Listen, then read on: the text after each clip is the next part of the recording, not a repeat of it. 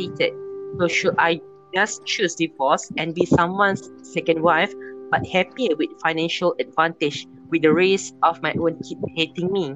Or should I just divorce him and remain, me, remain single for a while and remarry my kid suspicion? Or all of this is stupid. I should really stop my affair and unhappily married.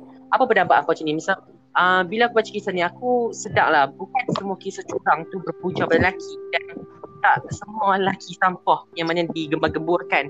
Apa pandangan hampa dengan kisah ni? Maksudnya dia tidak, Macam- ui.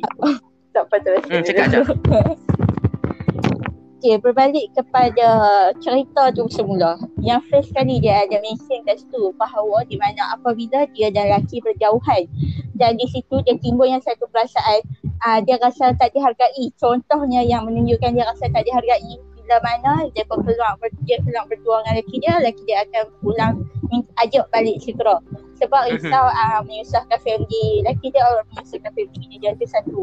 Satu lagi bila mana dia sebut uh, bila lelaki tu bagi hadiah kat dia tak semegah dululah. Okey, uh, lepas tu soalan dekat bawah sekali, adakah perlu untuk ketika lelaki dia dan mencari isteri kedua kepada lelaki baru yang tumpuk tu Mhm. uh, dan akan bahagia? Persoalannya, yakin ke dia akan bahagia? Itu pertama. Betul. Yang kedua, bahagiakah uh, merampas orang lain? Entahlah, Hmm. kalau perempuan yang picak mereka akan bahagia bila merampas orang lain. Mereka juga akan dia, uh, merasa benda tu nanti. Allah Alam. Uh, tapi bila berbalik balik kat petikan tu, kat ayat tu, kat cerita tu, kita dapat lihat bahawa memang kat sini dia nak perhatian. Bila mana seorang lelaki dan perempuan yang telah berumah tangga ni berjauhan, pergaduhan sedang berlaku. Walaupun dalam cerita dia, dia tak kata dia ada bergaduh dengan lelaki dia. Tapi bila mana dia tu kat tempat jauh dari lelaki dia dan ada orang yang bagi layanan yang happy, boleh buat dia happy, perempuan mana tak tertarik sebab naluri seorang perempuan memang nak disayangi, nak perhatian semua tu.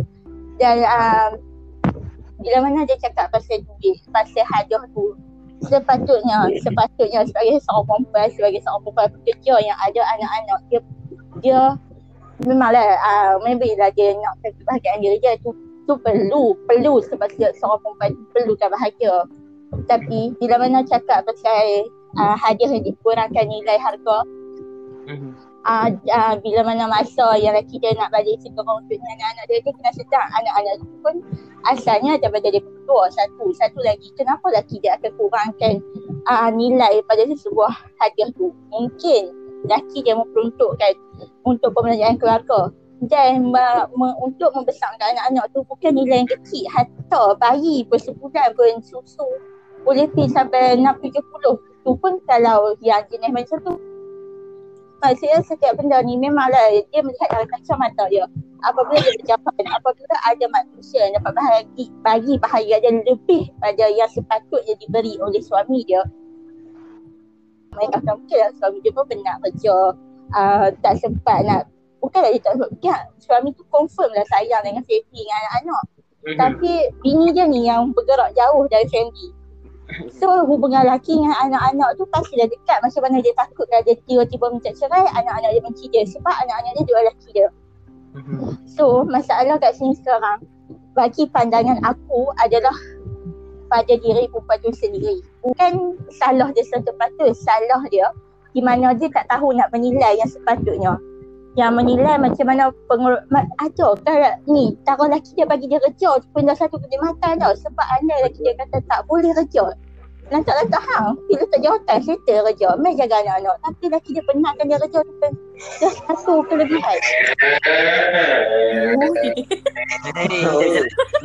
Aku terkejut tu, terkejut aku. Lelaki dia dia kerja tu dah satu kelebihan. Bila dia boleh kerja, kena berjauhan. Bila dia benarkan untuk PKJ, dah satu kekuatan dalam ketakutan. Ha, Tapi tak lah. boleh eh. PKP lah ni kena duduk rumah. ha. Pula. Tapi rumah pun kalau Betul. berjauhan diri, ni PKP sekarang, uh, pasangan yang PJJ tidak dibenarkan pulang. Sebelum ni uh, PKP boleh pulang. Tapi ada juga pasangan memilih dia tidak pulang. Ha, jadi macam tu lah, bila mana benda ni, situasi ni merupakan situasi PJJ, perhubungan jarak jauh, perkahwinan jarak jauh, hal ini akan melibatkan satu rasa yang muncul yang perlu dibelai, perlu dikasih. Tapi jauh macam mana nak buat? So, Wow.